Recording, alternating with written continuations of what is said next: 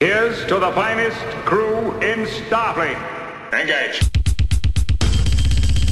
Captain Jean-Luc Picard of the USS Enterprise. Commander Benjamin Sisko, the Federation Starbase, Deep Space Nine. Welcome to the greatest generation, Deep Space Nine. It's a Star Trek podcast by a couple of guys who are just a little bit embarrassed about having a Star Trek podcast. I'm Adam Pranica. I'm Ben Harrison, and uh, it's a Max Fun Drive episode, and it's also a drunk episode. You shouldn't believe that those things are related in any way but luck. Like, we, we don't have to drink our way through a, a Max Fun Drive episode. That's not what anyone's saying. Yeah, and I mean, I guess like in the past, our Max Fun Drive episodes, we've edited out the the pledge breaks once once we're through the drive because Right. we want people going back through old episodes of the show to just hear show. we care about the quality of the show. That might surprise you, viewer, but we really do. But I, I just want people to know that that was the situation when this happened. Oh, so you're saying when you hear totally sober pledge breaks, that's why it'll sound different, I yeah? don't know. We could record the pledge breaks in this in this session. We might as well. Oh shit. Oh, that'll be great. I'm not prepared for that at all. I mean, what do we have to do? We just have to read off the little PDF that they send us. Yeah. We'll just give it a jaunty read. Uh, we are drinking the official beverage of Greatest Gen. That's right. Uh, it is a good mid level Blanco tequila, Mm-hmm. ice, and seltzer water. It's the official beverage of me on any airplane, Yep. and the official beverage of Greatest Gen. Uh, Yeah. This is what we drink in the green room before we go on stage, usually. before a bully breaks in and pantses us and gives us a, squ- a swirly. We're usually a couple of these in. Yeah. This is also a looking at each other during. It is because I have moved to Los Angeles Yeah. and uh, and I'm doing shows at Ben's house now. Yeah. Well, for the time being. But once you're, you're set up over Oh there. no, this is permanent. Oh, shit. I'm I'm coming over every time now. wow. Um, Yeah, I'm gonna sell all my recording gear. I'm just gonna get out of it. Get out of the game. That's great. You That's have great. all of it. Yeah.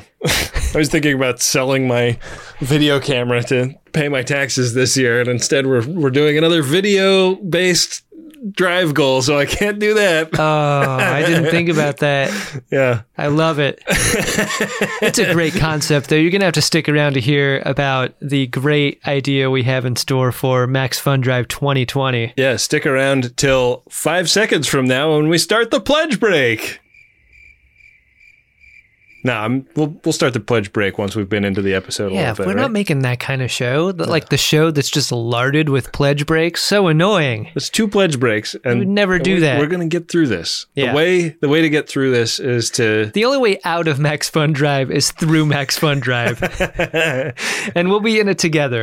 Yeah, it, it's the Scientology of podcast networks, Right. And uh, the only way out is through. If you don't support Greatest Gen, Friendly Fire, and Greatest Discovery, we'll chain you to a radiator and uh, Right next to a It's a- nice lady named Shelly, Yeah. and you guys can get to know each other. I knew there was a dark secret to our success, man. and they serve actually a pretty good brunch. yeah. Have you seen Jesse Thorne's uh, triangular shaped hat before? when you walk into the H- HQ, it says, Welcome to Mindhead. Well, uh, I suppose we should begin this drunk episode, Ben. Yeah. We have a lot of drinking yet to do. This is not a Morn Hammered episode, so there will be no uh, time element to it. We're just going to socially drink the way uh, we often do and try to recap what I think is a pretty good episode of Deep Space Nine. It's season six, episode five. Favor the bold. Do you realize how incredible this is? no, of course you don't. So we open on the little D, and it is sputtering. It's uh, clearly having engine trouble. You know, It's and- like Spy Hunter when you uh, when you do the smoke show, smoke screen behind. I was thinking it's kind of like in um in like a non uh, urban place if you if you have engine trouble somebody will pull over and help you but uh, they're clearly in like a They're they're in They're a big in a city. tick part of town. Yeah, they're in a tick part of town. Uh, they've got uh, low shields, sending distress signals in every direction, and uh, I think that, that that distress signal thing kind of gave the game away a little bit. Like anybody, anybody around is going to know we're in trouble Right. uh, because some ticks come out of the cold, and uh, it turns out, Adam, It's a trap. Because so does the Rotoran. The Rotoran decloaks and kicks some ass, and then the little D does the same. Fire! Bennett was faking flaccid. yeah, That's what the little D did. it was would- hard why the would- whole time. Why would you need to fake flaccid? I don't know. Sometimes you're just not feeling like it. You know, like this, like the deal with synthahol is you can feel drunk, but then you can turn off the drunk. Mm-hmm. I wish you could turn off the, the boner. Yeah? There's some times when I don't want it. I don't have that problem. Like when I wake up in the middle of the night and I need to pee, but I also have a boner. yeah. You just tuck that under the toilet seat, Ben. You you plank the toilet. Yeah. I ne- I never do it that way. Hmm. You know what I do? Tub. Oh my Because there's no aim. You don't have to aim. Oh my god. I've stayed at your home before, Ben, and I've showered in that shower. Yeah. You know what it's like in there. I mean, it, Quite clean. yeah, Because I clean up after myself. you you don't flush the tub after you use it. You're letting that mellow. Hmm. Wow, I take my sleep very seriously. You Gotta didn't- get back to sleep. you're gonna want to edit that out, Ben. I guarantee you will. You're the one editing this episode. So I am not editing that out. Then yeah. So uh, they get the the word that they have to head back to Starbase three blah blah blah, Right. and um, that's uh, that is a real gut punch to the crew who feel like they just took out a couple of ticks and they want to keep taking the fight to the baddies. you can't make a streak until you do it a second time. Hmm. And what we're getting, what we're gathering here, is that their wins are so few If you, make and a far streak, between. you're going to need a toilet brush. Right, but but this is one of the rare victories they've had, and so they want the opportunity to run up the score a little bit. They don't get that chance because they are they are taken back to Starbase three, whatever. Yeah. And Dax rips into Cisco about this. Yeah. she doesn't want to fall back anymore. I really loved the way she was lit in this scene when she comes into his office where he's desk jockeying. It's a it's kind of a medium single on her just telling him like, "Hey, like we're fucking sick of the engage retreat, engage retreat. Morale is super low. We need a big win and soon because I'm telling you from the boots on the ground perspective, this is not going to work what we're doing right now." Benjamin Troop morale is at an all time low. Like, just check out this row of power cells we have in our mess hall. Yeah. like we we want to fill an entire cargo bay with these. You're not giving us the chance. She holds him up to her boobs and she says, I want everyone to be able to hold a couple of these up to their boobs. how hard do you think it is for Trills to not just be low key frustrated during any interaction with anyone in a sort of like, why can't you see all the angles that I see from hundreds of years of life experience? Why aren't you speaking faster to me? Like, to give me the information. I feel like impatience has got to be such a major part of being a Trill Yeah. for that life experience, right? Right. It makes me wonder if that's why Cisco is so accepting of Dax, like tearing his head off in this scene. Well, he's kind of slow rolling her too because he's already thought of this. So I feel like he's kind of just reveling in her outrage. Like, Right. I'm going to let her like, like really sink into this so that I can, I can uh, spring this happy news on her and, Yeah. and, uh, and pull her back from the brink. Um, because, uh, because he's got a big plan and that big plan is We're going to retake Deep Space Nine. It's the most important piece of real estate in the Alpha Quadrant, which is What? big news considering. Yeah. I mean, like it's it's true, right? Like it's it's it's the plug in the butthole, and if the butthole comes unplugged, they're doomed. All of those ticks are going to go straight into the bathtub. Yeah. I love how Cisco's like, "Oh, I've got a plan, Dax, and it's on this screen facing the window." Yeah, you're standing next to it. I mean, you really hope that Cisco has a screen protector that only like allows like- for seeing it at a certain angle. Oh, Yeah, like the angular screen protector that you see at a car rental at the Otherwise, airport. setting aside that any letter opener or giga on Cisco's desk could be a changeling, but what about anything outside the window being a changeling? Maybe they painted the window with that like reflective coating, or it's Yeah. like, or it's like, s- like an illegal street tint, Yeah. like, like more tinted than is allowed by law. All right, Ben, you and I are taking a brief break to eat our Brode electrolyte vitamins. This is not sponsored content. Lord, you know it would never be sponsored content from Brode, uh, but this is a product that you and I love, and it's something that we take when we know we're going to be doing some drinking. Yeah, Uh, if you would like to get drinking vitamins of your own, I would recommend you get them, and I would recommend you leave a note telling the Broad Company where you heard about them. that would be great for us.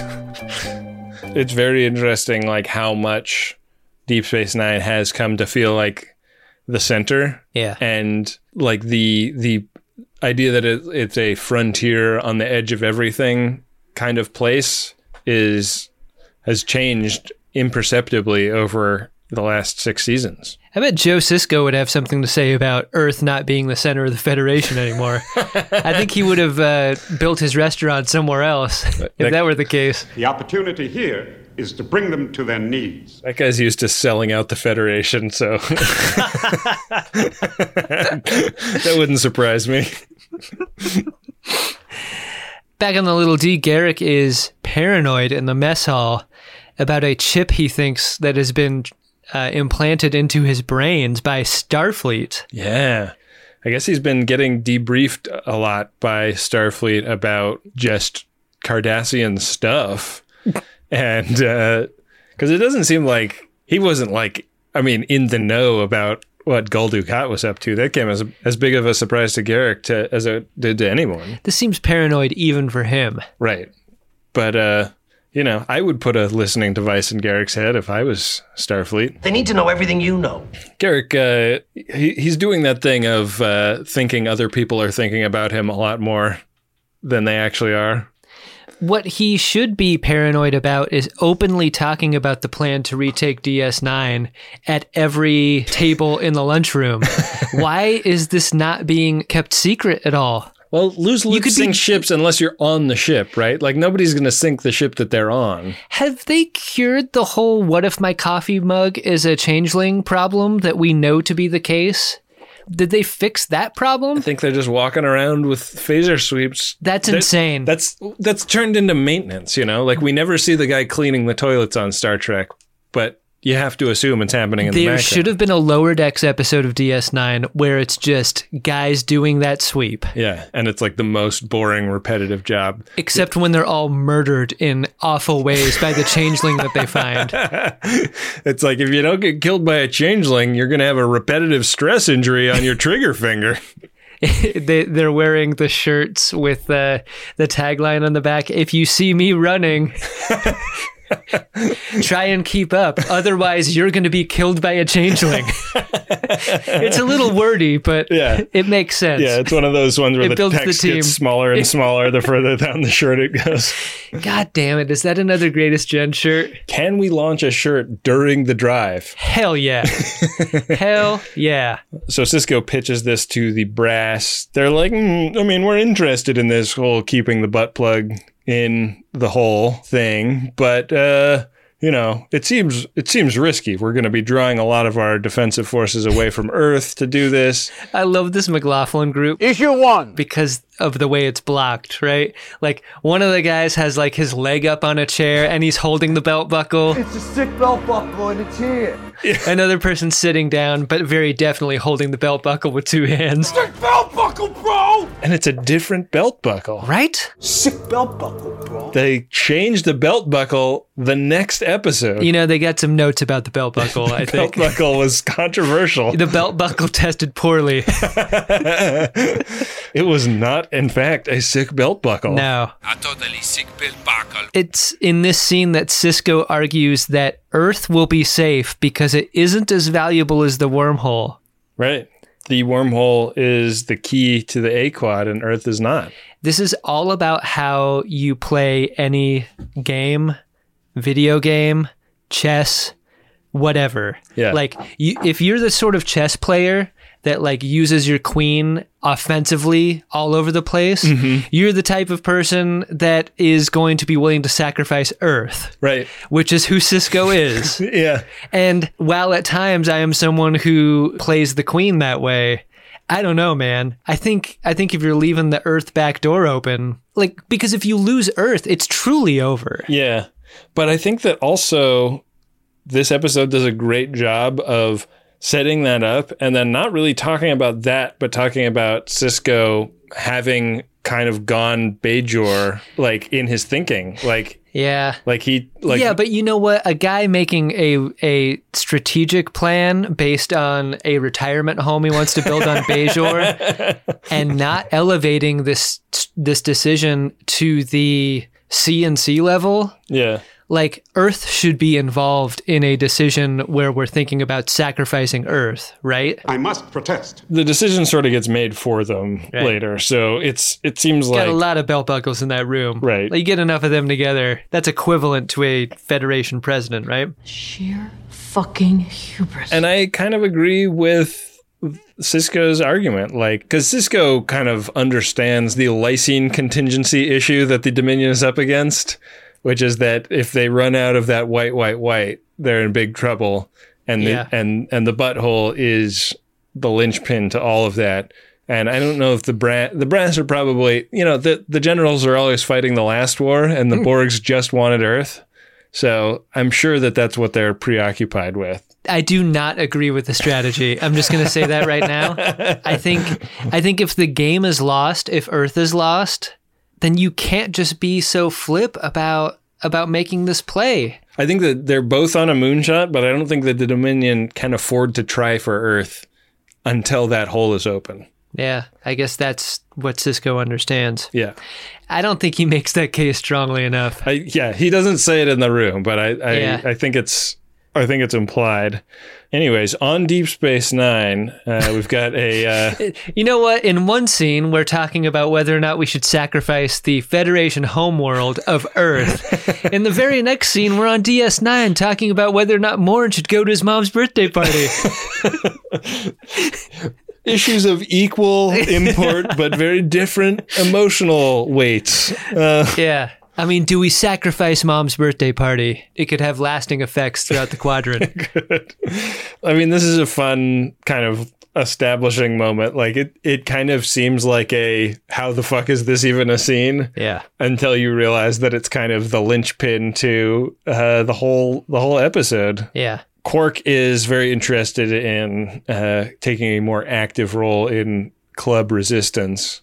And uh, and so he uh, he leaves his conversation with Morn to chase down the major, and uh, the first the first project of Club Resistance uh, in this episode is going to be Spring Rom from the Pokey. You ready? Now? Right now. And so they're they're heading to Odo's quarters to see if they can talk some sense into their uh, into their betrayer. Kira and Quark roll up on Odo's condo, and there's a doorman. and he's Jem Hadar. Odo's the only guy in the game that gets an armed guard for when he's smashing a babe in his in his hotel know. room. Yeah, he doesn't put a sock on the on the door handle. He puts a Gem Hadar on it. And a Bajoran security guy? It's like Elf on a shelf. It's Gem Hadar on the door handle. while you smash, Uh, yeah, Odo's having a great big fuckfest, a three day long fuckfest. Like a fuckfest that is so great that he has completely lost track of time. that just sounds tiring. Founders are not to be disturbed. That just sounds like too much. Yeah, and and it's a conventional fuckfest, Adam. Because when we cut to the inside, Odo and Change Leader have done original recipe sex, the way solids do, Yeah. which is to say, awkward and disappointing for one of them. Only a Oh, shadow of what we experience in the Great Link. What do you mean? we we did it for three days. My last girlfriend always said I was pretty good. Maybe you could sit on my face for like two days. See if that does it. the blocking in this scene is crucial because they are blocked in a way that two disappointed lovers often are in a TV show or a movie. They're sitting facing the opposite way on the bed. Yeah. And they're both like hands on knees, kind of slumped over. Yeah, not being not really connecting about how that went. The added element to this whole thing is not only the physical disappointment that you can just read in the room, it's that change leader asks Odo questions like a mom asking a teen son about sex. Yeah, it's so fucked up and gross. It's it's skin crawly awkward. It is like porn video streaming site like god, why is all of this about a mom and a teen son? Yeah. It's it's wild. Anyways, It's very uncomfortable. Odo is fairly upset about the passage of time. Like like change leader tells him, you know, it's been 3 days and he's like, what? I have 4000 emails in my inbox. God damn it. I've never lasted that long. I mean, wow. Uh, Change Leader sort of admonishes him about this the concern that he's showing toward all of the toward his email, for example, toward everything in his life. Like, what do you care? You're better than this. You're better than all of it. You've been living with the solids concept of time for too long. It's an attitude that he seemed very comfortable with in the last episode, right? Yeah. When Kira came to him and was like, "Why the fuck did you let Rom get stuck in that Jeffries tube?" and Yeah. he says like, "I- "Like what do I care? It doesn't matter to me. Yeah. You're you're the solids. I flow all over the place." You just sit there and stink it up. You're the number twos. I'm a number one. Change Leader kind of ends the argument with, You are a changeling. You are timeless. "What are you worried about time for?" yeah. And I'm like, with how little I care about most things, am I timeless, Ben? Boy, I like the idea of ending an argument with more sex. Yeah, and that's what they do. You know what? Uh, you wanted to start with a hand job? Golden hand job. Yeah. Wow. Later on DS9, Wayun looks at one of Zial's paintings and can't tell if it's any good. Just like us. Wayun is just like us. We were born without any sense of aesthetics. Yeah. And uh, so was Wayun. Yeah. All Vorta have no they have no aesthetic sense, which uh, explains their haircuts, I think. That's true. Yeah. I love that he tries. yeah. He's really given it his all. Yeah. This was a gift from Gul Dukat. It uh, it's one of Zial's prize-winning paintings, and uh, he just he just can't really tell what is good or bad about it. And Kira, in her defense, is not interested in litigating this with him whatsoever. Yeah, She's- Wayun asks her because Bajorans are generally known as those who are are the most adept at such things. Yeah, they are really speaking to each other across a pretty wide gulf. Yeah. And uh, he is kind of the next tree that she's going to try and bark up. It's about Rom. Oh, yes. She had a friend on the ruling council of the station who is now totally preoccupied with banging change leader. Yeah. So she's going to try for Wayun because she'd rather not strike up a conversation with Gul Dukat if she can avoid it. Her best friend got a girlfriend and it sucks. And uh, yeah, the uh, the news that she gets from Wayun is that Ram is uh, he he is not just locked up; he is uh, he's on death row. One of the qualities I really like about Wayun is is how he gives bad information.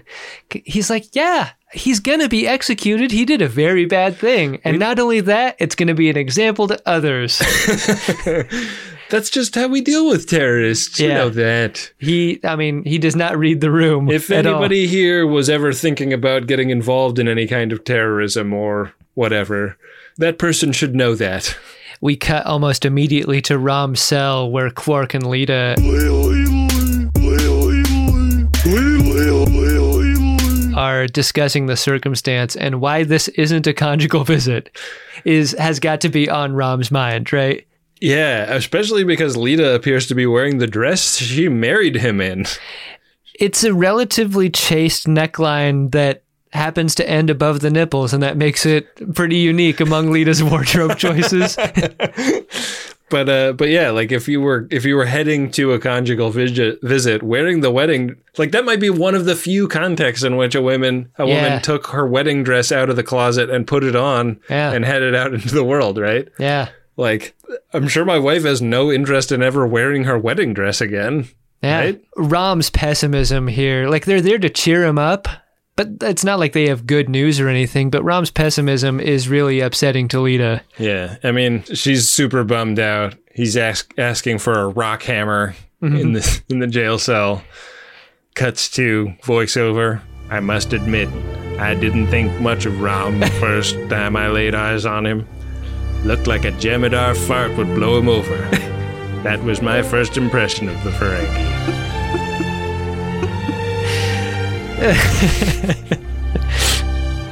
Yeah. That's great. I feel like people are going to like you'll do it you'll do a bit and then I'll say, Yeah, that's great. And I think the prevailing wisdom is that I, I'm making fun of you for that. No, like that's my sincere feeling is that that's great. I have nothing to add. It's like it's like instead of no but, instead of yes and, it's just yeah, that's great. Show over. I'm not going to top that.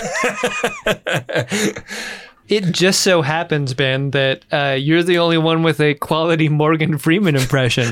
you think we're actually going to do dueling Morgan Freeman impressions I mean, on The Greatest Generation? Do quality- you really think that? Quality is an extremely generous term to describe my Morgan Freeman impression.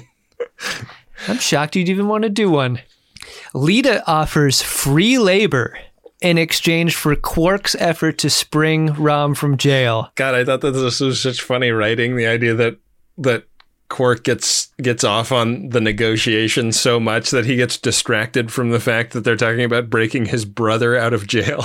And like Lita isn't already working for starvation wages.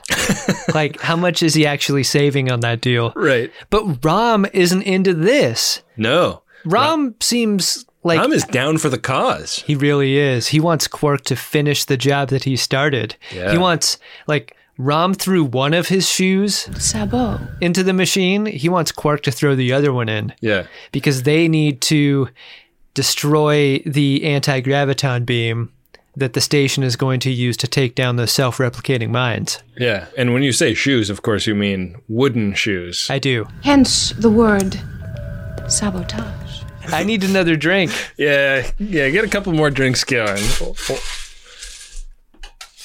Well, I talk about the fact that uh, Kira goes to see Zial, who is uh, hard at work on her art, because Kira doesn't want to go see Ducat. And, and Ducat's not going to listen to Kira, you know? Must be pretty nice. Y'all's got a bunch of time to do her art because she doesn't have to work for a living. Yeah. You know, like the last time we saw Kira and Zial was about the end of their friendship slash quasi mother daughter relationship.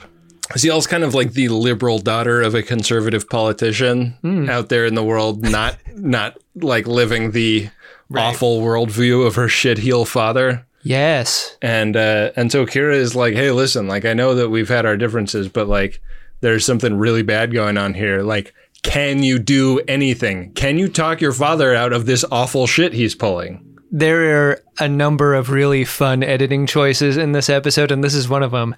Smash cut to that conversation. I want you to free Rom. You're joking. What's great about this is Zial is describing Ducat as he is not. Zial is like, You're a great man. Everyone needs to know that. And this is a way that you can tell them. And Ducat's like, I'm a piece of shit. No one thinks that I'm a good man. Why would I ever do this? Damar says that same thing though in this episode. Like Yeah. he's a man of death. Like like somehow Ducat How did doesn't he get believe that his rep? own cult of personality. Yeah. which you wonder about people with cult of personality like do they because because definitely some people with it like are drinking their own kool-aid Oh, sure. ducat does not seem to be one of those people he's got like imposter syndrome Yeah. despite being a It makes me happy that the very powerful also have that. And it's not just something that we're stricken with. the normals. i mean it's not an it's not a syndrome in our place we're actual imposters Zial is pissed yeah that this isn't working. yeah and and pissed that her relationship with him doesn't cause him to change his mind. Like he's basically choosing country over family or ideology over her. This is an example of the the opposite of what will eventually be asked of Zial. He's never asked to pivot to what's good for most people. Right. Instead, he asks people to make sacrifices for the benefit of Cardassia. And not even the benefit of Cardassia, but the benefit of him personally. Yeah.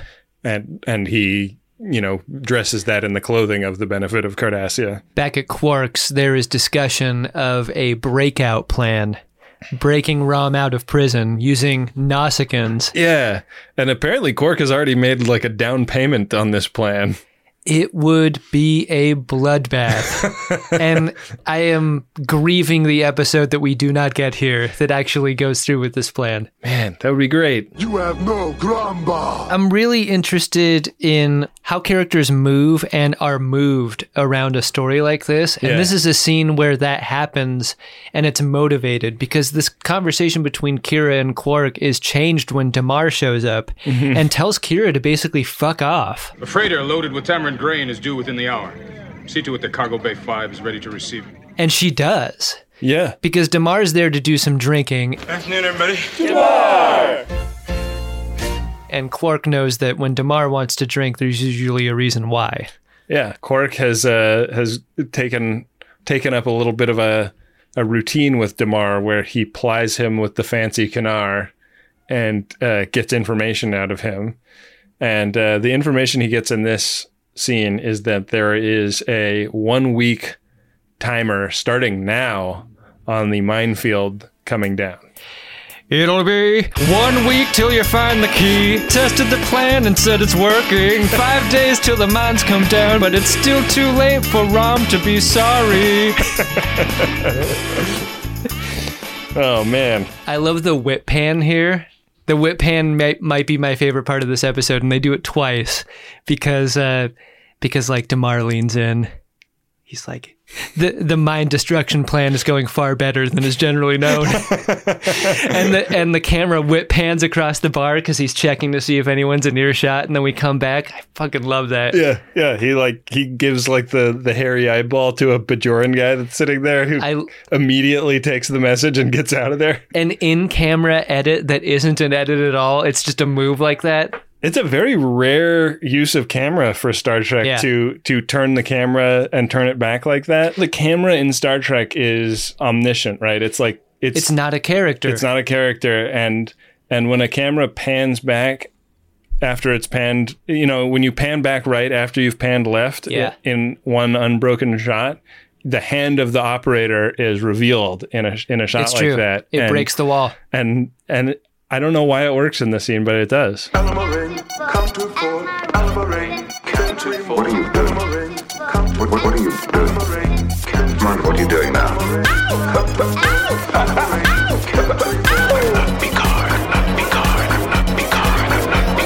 Exactly. Meanwhile, uh, the fleet has assembled outside of Starbase, whatever, and the fleet is big. The fleet is bonkers big. Yeah. Uh, I think that at some point they say like 600 ships. Who wouldn't want to join this fleet, Ben? Gowron, evidently. Yeah, they have uh, not succeeded in convincing the Klingons to join this party. Yeah. Uh, this kind of feels like a keeping the Klingons out so that they can ride in to the rescue later kind of move. I was thinking they wouldn't want to share the credit Yeah. or the station. Right.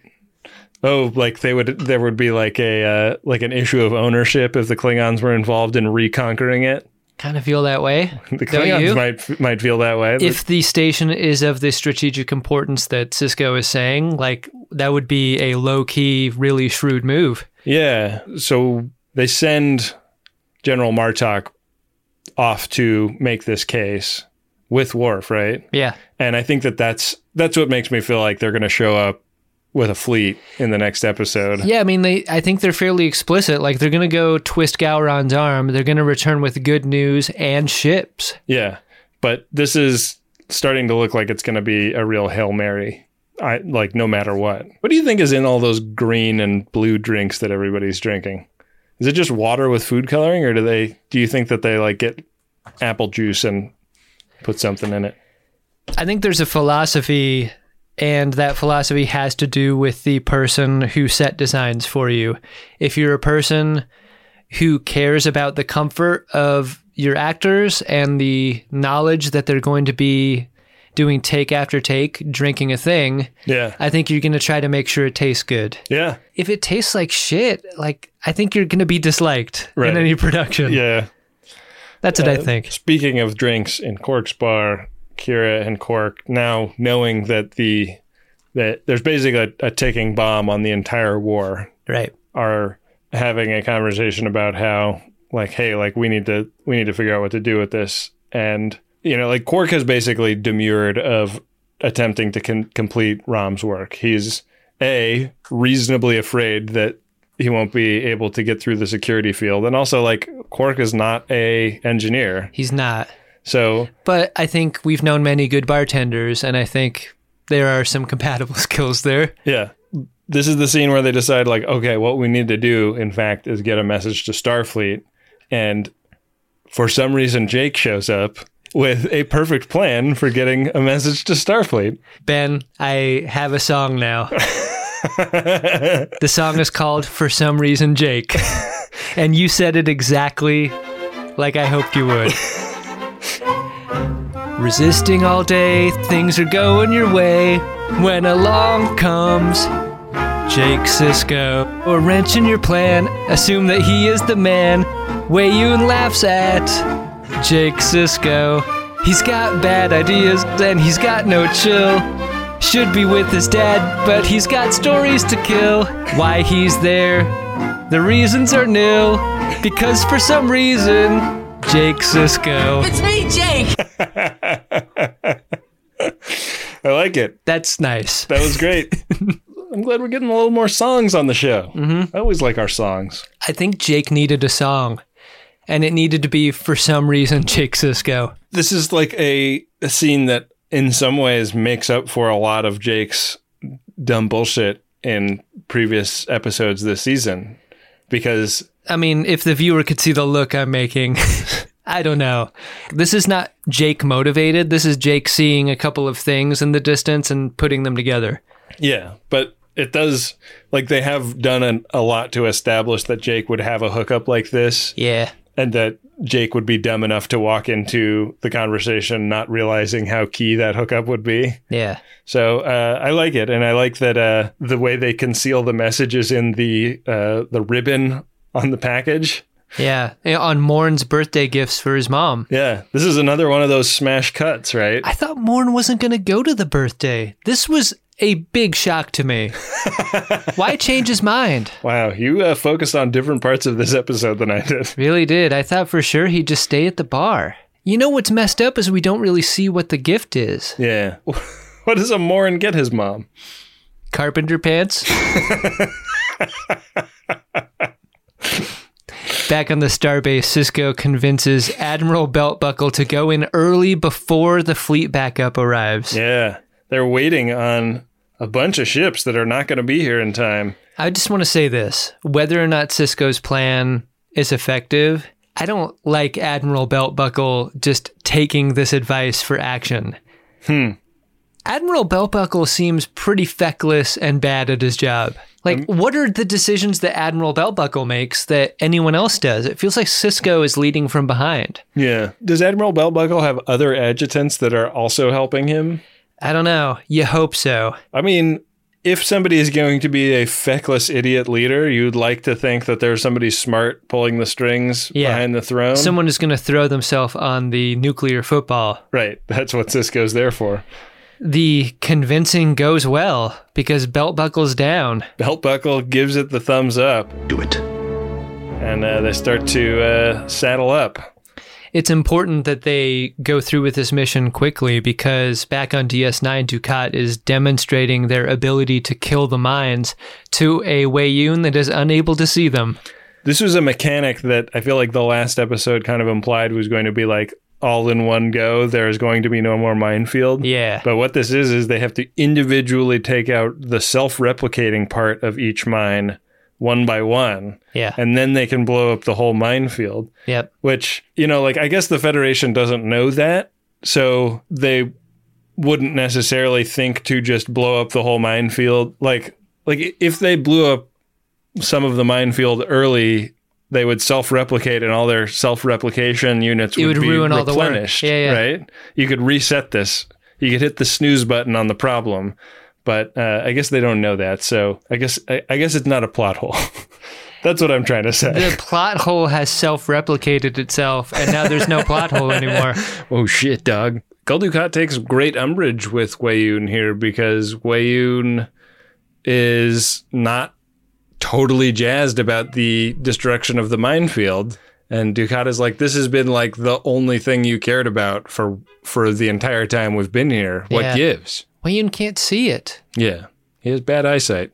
He can't appreciate a thing he can't see. Demar comes in and uh, he's got some uh, some fleet movement intelligence. They've they've clocked all of these Federation ships gathering at Starbase Three. Blah blah blah. And Gul Dukat and Wayoon are like, "What do you think they're doing?" And Demar's like, "Well, I don't know what they're doing, but there's a lot of them." Why have those fleets gathered there? I don't know, Margot.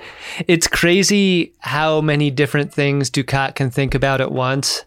He's not only on Project Mine, he's on the jangly keys of the fleet deployment, but also he's got to fix this Zial thing. Yeah. And it's a good thing he's got Damar for that because Yeah. he's going to, among the three main issues he's working, he's going to outsource the Zial problem to Damar. yeah, yeah. Uh, let's see, military issues, military issues. Okay, I've got a gull working for me. Maybe I'll have him patch my relationship with my daughter up. in any other show in any other genre, Damar would be like a smooth operator, and Damar and Zial would fall in love as a result of this. Right, right. But you know that's just never on the table here. Uh, so Gul Dukat actually orders Damar to go try and smooth things over. And uh, we cut to the cargo bay where I guess Kira has been given the job of like readying a cargo bay for a shipment of MREs for the troops or something. yeah, it seems like pretty menial shit for her. Yeah. And uh, She's not allowed to work at ops anymore. we haven't really seen her there much, have we? Yeah. Ziel's the first one we see, and we kind of imagine that the next person around the corner is going to be Damar, but it's Kira. Yeah. and they're and they're having this conversation and um it's that weird position of somebody going through a breakup where you're like yeah like it sucks that you're going for, through this breakup but the person you broke up with is a dirtbag and it's Yeah. good No one liked them. yeah and that's kind of the tone that that kira's taking when damar walks in Yeah. and, uh, Kira's great at that tone. Right now you're angry and hurt, but that's gonna pass. Damar's pitch is not unexpected. Like, he makes the nationalism be a daughter of Cardassia pitch. right almost totally independent of like Ducat as her father at all. not exactly flowing over with emotional intelligence damar Yeah. Uh, he comes in with the PowerPoint presentation of "Do it for God and country," Yeah. and so I was like, "Are you fucking joking?" And uh, Demar, you know, then resorts to just trying to like haul her off by you know grabbing her upper arm, and that's when Kira Marty McFlies him. yeah she she puts herself right in the middle of it and beats the fuck out of Demar. Kira's fight with Damar here is very much like a Mike Tyson's punch out fight because Damar remains standing and then like you can almost see the stars appear over his head as, as Kira is is like bopping him. yeah,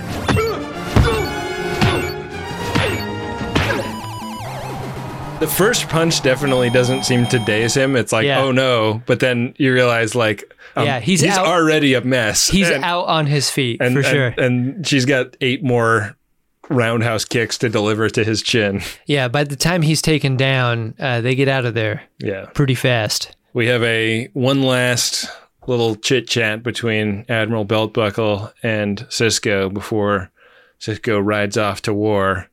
Uh, Cisco getting back into the command chair after one episode of not. And uh, The soup hasn't even gone cold.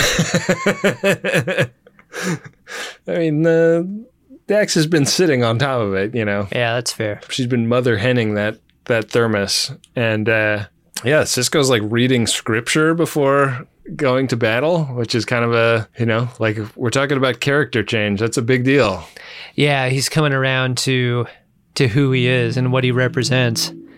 And I don't know, if you have a post war vision of your life and it doesn't involve Starfleet in any way, not even a little bit, I don't know, Cisco, maybe keep that to yourself. Maybe It not doesn't. tell. invo- no, he says he says like I'm I'm gonna go wherever you guys send me, but but my my home will be Bajor when I go on shore leave. Bajor. I don't know, I don't feel like Cisco's a company man here. I don't think he's a daughter of Starfleet. Yeah. I'll say that. I mean, I think that when he walks out of this room, Admiral Beltbuckle's like, "Wow, there goes one of the craziest motherfuckers we've ever hired, off to his certain demise." I am I, Don Quixote, the Lord of La Mancha. yeah. Uh, Admiral Beltbuckle's like, well, I mean, he's been a problem for a while, but not for much longer. Yeah, we're gonna be- It's gonna be nice not hearing that guy walk around talk about being the prophet, the mean- emissary of the prophets anymore. We're going to be using one of those uh, scrapers to get him off of the little D next week. Mourn, mourn, Morn. Sweet. mourn. buddy. Hammer time! Nog comes out of uh, some some room on the little D. New uniform, Adam. Adam is making his face. This is that moment he he bumps into the chief. He's now he outranks the chief now. I hadn't realized things were going so bad. Scary, isn't it? I hate this. I don't like it at all. And mostly because I think, like, I guess it's because of his work study internship that he's been given the field promotion to ensign. It felt more monumental when Wesley put on the uniform because it felt like he did more. Right. I don't know. It's complicated. Like, it's great to see how proud O'Brien is of him Yeah. but I wish this was earned a little more. Like, and b- I'm not diminishing all of the many contributions that Nog has made out in the field because he clearly has, but it's insane that he's been made to make those out in the field. Right. Well, it's a field commission. It's kind of like Yeah. acting ensign, right? Yeah. Like yeah. I think that in wartime, this kind of thing happens all the time, where it's like, "Fuck!" Like this this unit got blown apart, and we need a yeah. lieutenant or something. Like, what's he gonna do? Go back to the academy? No. Right. Like he's he's useful out here. So I get it. yeah, Mixed feelings, I would say though. you wondered about what was going on with the captain's soup, Adam. Dax literally says, "I kept it warm" when Cisco comes out on the bridge of the little D to to command this mission. I think I don't that's- think she's talking about the seat. I think that's gross. I think if you're the captain and you sit down on the captain's chair and it's still warm, I think that's a bad feeling. Yeah, yeah. You don't like that. you don't you don't like hot seating the captain's chair. yeah. Um, it's got to be v- kind of a bad feeling for Dax too, right? Because she's like really kicked a lot of ass as captain. She has. she's not. Look at all of her power cells and the mess. Yeah, they look like great big long boobs. Yeah. How many of those are Dax's and how many of those are Cisco's? yeah, let's have a power cell measuring contest. Yeah. So the fleet rolls out, Ben, and it is massive. We see so many of every kind of ship here. Yeah, But I think the thing that you and I both know is that the hood would never be party to this. no, the hood is uh, is just orbiting Earth, and they're they're drinking and partying on the hood. You know the uh, the taps at Risa, they do need some servicing. I think it's important to make sure that the whole of the Federation Right. is uh, is aided by the fleet. You know, if you don't if you don't harvest all of the all of the beautiful tropical fruit on Risa, Yeah. it's just gonna go bad. There's even like some sovereign class ships in this fleet. Like Yeah. it's it's a couple of everything. It's Yeah. big time. Yeah, I really liked it. So uh, back on the station, Ducat and Wayoon are. Uh, it's washing over them that uh, that this Federation attack on the station is imminent, and uh, and and Wayoon puts together that like they the Federation is onto them. They know that the the minefield is not long for this world, and. Uh, and he says, like, all right, like, well, we'll just have to get enough ships to destroy them. And it's a bit of a back and forth, like we're we're pulling ships off of, you know, frontline attacks that we really need to press right now. But there's one priority. The wormhole is is the whole game. Yeah. This is a conversation that is interrupted when Damar walks in totally swelled up and bloodied. My shoulder doesn't hurt very much, but my face does. I really liked this because like you see people get in fistfights in movies and television all the time and then like having like a little little nick or a Right. slight discoloration or something. If you get punched, your fucking face swells up. Yeah, he's swole and he's purple. Yeah, he looks like somebody who got his ass whooped Yeah. and uh nobody sympathizes with him. I think it's great that Demar's first stop is Ducat instead of taking it upon himself to chase Kira down. Yeah. I think that is very emblematic of the whole chain of command ification of things o- on the station right now. right.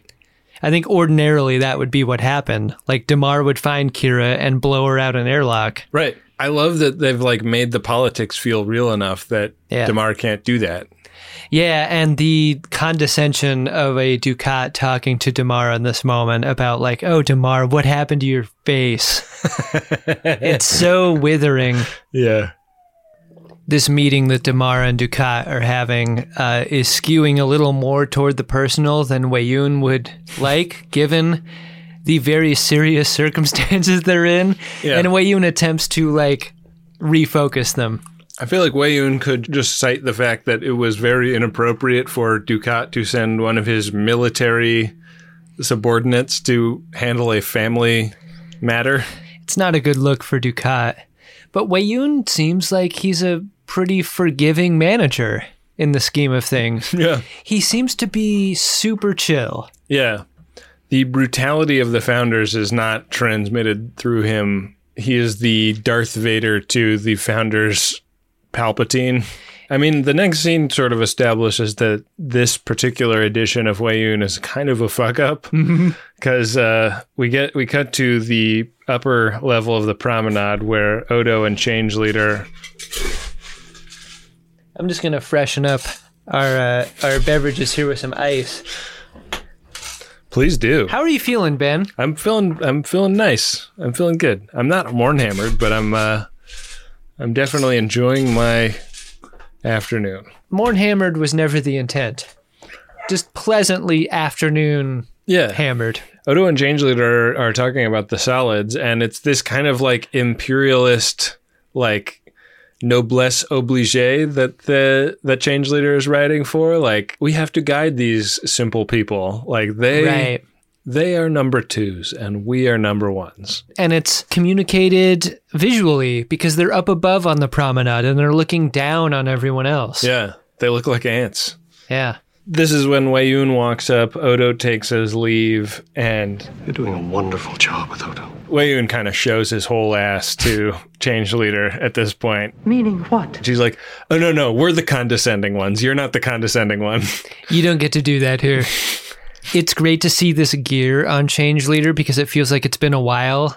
Yeah, Because she's been so kind and encouraging to Odo when she snaps into that condescension that she has reserved for everyone else. Yeah. It's like, whoa, oh yeah, I remember. and it's such like apex condescension too, because it's not like it, she's not actually mad at him. She's like, "You can't help it. You're just a simple little. Yeah. you're just a simple little number two. Yeah, it's a great scene. when Odo gets down onto level one of the promenade, he finds that they are not ants, but people that are all roughly of the same stature as him, one of whom is Major Kira, who he sees kind of across the way. He races to try and catch up with her, but she gets on an elevator before he can catch her.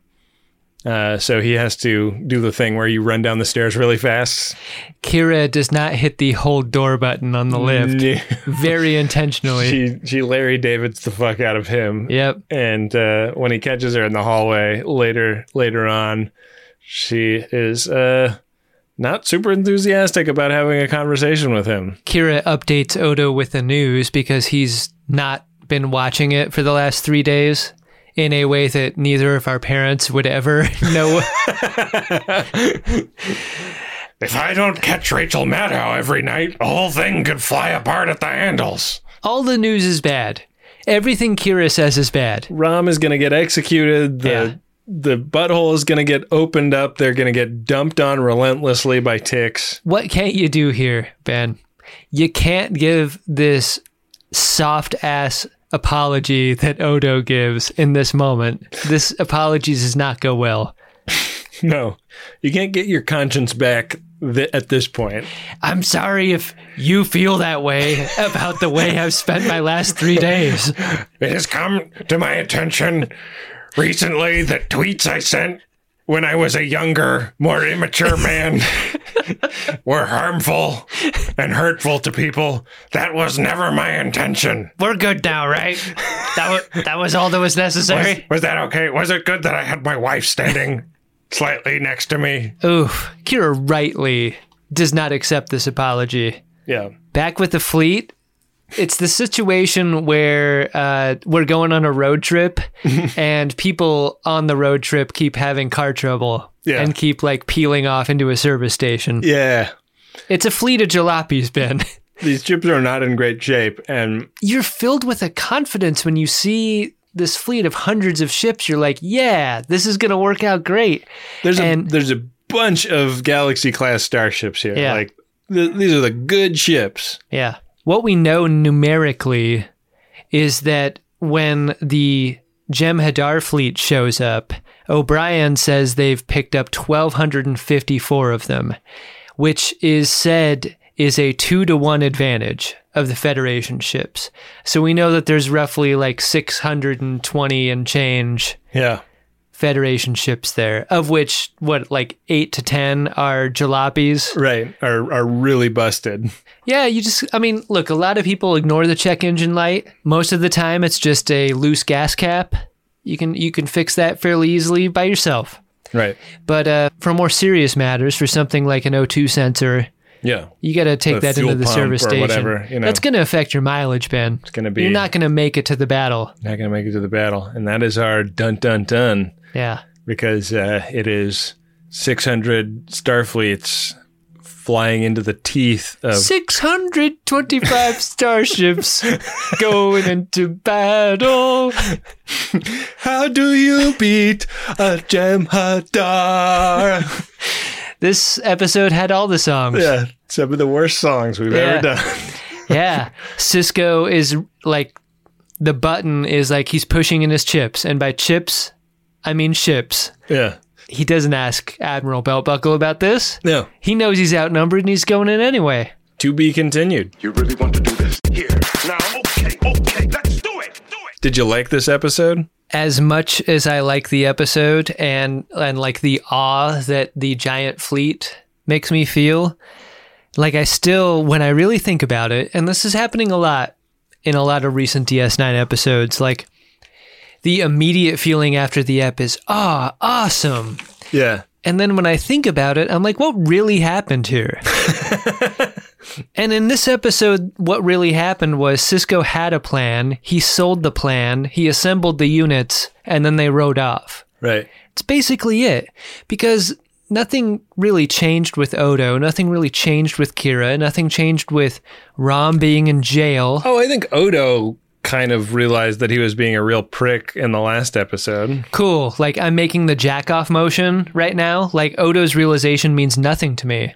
Yeah. Because he's not doing anything. yeah, he hasn't he hasn't done any action. It's Exactly. just it's just he's gone on the emotional journey, but now he needs to make it right. And the only way he can make it right is by murdering Damar and Ducat Yeah, just at Ops, using his crazy changeling powers to just shred all of the Cardassians. which he could at any moment. you know what he could do is just go around murdering every Jem'Hadar, and they wouldn't fight back. He could plug up their little milk holes. he could twist their milk teat shut. Yeah, he could do that. Hey, Adam, It's that band. did you find yourself a drunk Shimoda? Oh.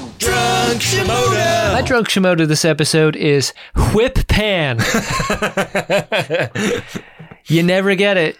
You rarely see it. Yeah. It's usually a corny ass joke. the camera is a character in this episode. Whip Pan's my Shimoda. Wow. I think there's a category of Shimoda that might be technique. Mm-hmm. I don't know that this category has had a lot of Shimodas, but I'm going to throw my episode quarter into that machine this time around. Nice. I think it must be respected and recognized. I love a choice like this. Uh, this was this is Winrick Colby who directed this ep, and he's done a lot of DS9 eps. Yeah. It feels like he stepped out a little bit Yeah. uh, visually because like he's one of the foundational multi-episode directors of Deep Space 9. Definitely. Like I think I think he got a little fun with it and I'm here for it. Yeah, same. You can't do a whip pan every episode or even every season, but use this way. Love it. What about you? Uh, Morn is my drunk Shimoda in this episode. Yeah. You can't tie a ribbon on a present wearing gloves. Impossible. They go close on his gloved hands trying to tie that ribbon. No way. No way. Is is Moore just not that smart also? I don't know. I don't know what the deal is. with- We don't know Morn. Yeah, we don't. Everybody else knows Morn, but we don't know Morn. He's silent Lenny. yeah, he's silent Lenny, except for he's super talkative by reputation. Do we know if Lenny has a giant cock? like, what if that was the? Yeah, he, those calls, are the he calls it the hooded fat of the land. those those are the parts that were edited out of of Mice and Men. all the references to Jen, all the references to Lenny's giant cock. Yeah, yeah. That that's why you can read that book in middle school. Gotta get that, get that gold press latch. Get that, get that. Gold press light. Am I right? Woo! Am I, am I right? Woo! You might have heard us talk about Squarespace before, and you're thinking, what do I need a website for? I already have a bunch of profiles across the different social medias. But isn't it time you had a place online that wasn't owned by a social media company? How about you take control of your online identity with a website of your own? For that, there's Squarespace. With Squarespace, you can buy a URL and build a customized website with your name and not a giant social media company's name with your name attached and a bunch of numbers at the end. With Squarespace, you can have a place on the internet personalized to your aesthetic that lets you tell people about who you are instead of an algorithm. And the best part is, you don't have to be an experienced designer or a web page creator to make something great because Squarespace is always there for you with their award winning 24 x 7 customer support. Don't settle for being another company's product. Be your own product with a website that's all you with Squarespace. Go to squarespace.com for a free trial, and when you're ready to launch, use the offer code SCARVES to save 10% off your first purchase of a website or domain. That's squarespace.com. The code is SCARVES. Think it, dream it, make it with Squarespace. Boy, do I love a microdose gummy from Lumi Labs. I'm uh, I'm running low, so I'm gonna head over to microdose.com pretty soon and put in another order. Microdosing is a technique I use to steer my mentals in a preferred direction several times a week. And uh, I just love it because you can really predict what is going to happen and to what degree it is going to happen. Because these are very low dose cannabis gummies that uh, give you an entry level dose that help you feel just the right amount of good. And they've been s- super loyal as sponsors to Greatest Trek and Greatest Gen, so I hope you will give them a try. Get 30% off your first order plus free shipping today at microdose.com. Promo code SCARVES. It's available nationwide. That's microdose.com. Promo code is SCARVES for 30% off and free shipping. Microdose.com, promo code SCARVES. Back for another game. You know it. What's going on? Just one more week till Max Fun Drive. Hard to believe. It's been a heck of a year since the last one. We're now a worker owned co op. We raised $50,000 for charity last year. And we've added a bunch of awesome new shows. But do you think we're ready to do it again? Absolutely. Lovely new gifts are lined up. The episodes will be amazing, and wait till everyone hears the bonus content. Yeah, plus they know to go to MaximumFun.org slash newsletter, so they're getting all the news. Oh, like that meetup day is on Thursday, March 21st. Then what's bothering you? Me? Oh, nothing. We're all set for Max Fun Drive to start on Monday, March 18th. I just didn't want you to see this coming. Check. Hang on! Most of the plants humans eat are technically grass. Most of the asphalt we drive on is almost a liquid. The formula of WD 40 is San Diego's greatest secret. Zippers were invented by a Swedish immigrant love story. On the podcast Secretly Incredibly Fascinating, we explore this type of amazing stuff. Stuff about ordinary topics like cabbage and batteries and socks. Topics you'd never expect to be the title of the podcast Secretly Incredibly Fascinating. find us by searching for the word secretly in your podcast app. and at MaximumFun.org.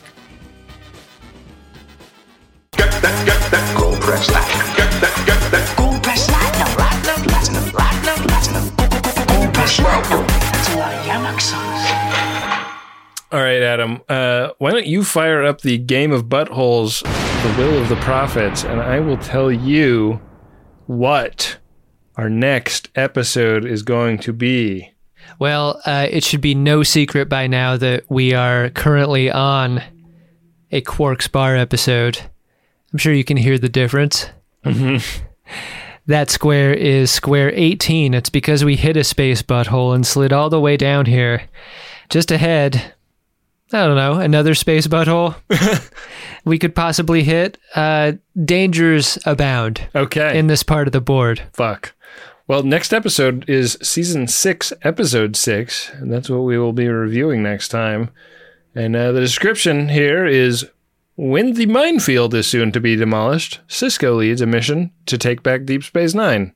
So, almost exactly the same description as this episode. I That wanna is say. a that, what a waste of a description. Yeah. Ben, I'm not I, I haven't done indicting this, you. I haven't done this in years, but do you want to hear what Netflix has to say? Yeah, I, I actually would. Okay. Season 6, Episode 6. With the minefield that protects the Federation soon to be demolished, Cisco leads what appears to be a suicide mission to take back, to take back Deep Space Nine. Rare agreement. You know what? I like the suicide mission detail of that one. That's a That's a, lot. little bit a little bbit flowerier writing. Flowerier. I wish that was Spoiler the alert. end of the of the episode we just watched. Is is Dax turning to Cisco like It's suicide! Yeah, they they all tie their uh, their bandana around their head, like they, They- know they're sailing into their certain doom. This is a kamikaze. they fill another probe with their wills? yeah.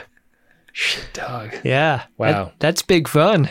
I'm into it. Well, that will be the next episode, and uh, in the meantime, it's your roll. You're required to learn as you play. Roll. Ben, I have rolled a five, Chula! Did I win? Hardly. which has hopped us over another space butthole and put Wow. us on the doorstep of a banger. We're on square twenty three, and it is a regular old episode. Well, got a couple of thanks to give out here at the end of the show. Uh, of course, thanks to all the people that have and will uh, support, but also thanks to uh, folks like Bill Tilly. Bill Tilly makes great uh, collectible comedy trading cards about every episode of our show every week. They always delight me every time I see uh, those trading cards pop up in my Twitter feed. It is appointment twittering for me. And you know uh, what hat I never dislike seeing on top of my hat? Bill Tilly's hat. Yeah, Bill Tilly always puts a solid hat on top of a hat. And uh, you can find those using the hashtag GreatestGen or just by finding his account, Bill Tilly 1973. Adam's on Twitter at CutForTime. I'm on there at Benjamin AHR. You know who's also attempting to earn a living by doing internet work? It's Adam Ragusia. Yeah. He's over on YouTube. He's the guy who makes the music for The Greatest Generation. Yeah, he made the uh, amazing Cisco song that we have uh, here on the show and the Picard song that was the original inspiration. Several other pieces of original music for us as well. So Yeah. uh, just search Adam Ragusia on YouTube. You're going to learn a lot of great cooking techniques for the home cook. As we have. So, with that, we'll be back at you next time with another great episode of Star Trek Deep Space Nine and an episode of The Greatest Generation Deep Space Nine, which restates the theme for today's episode in a slightly different way.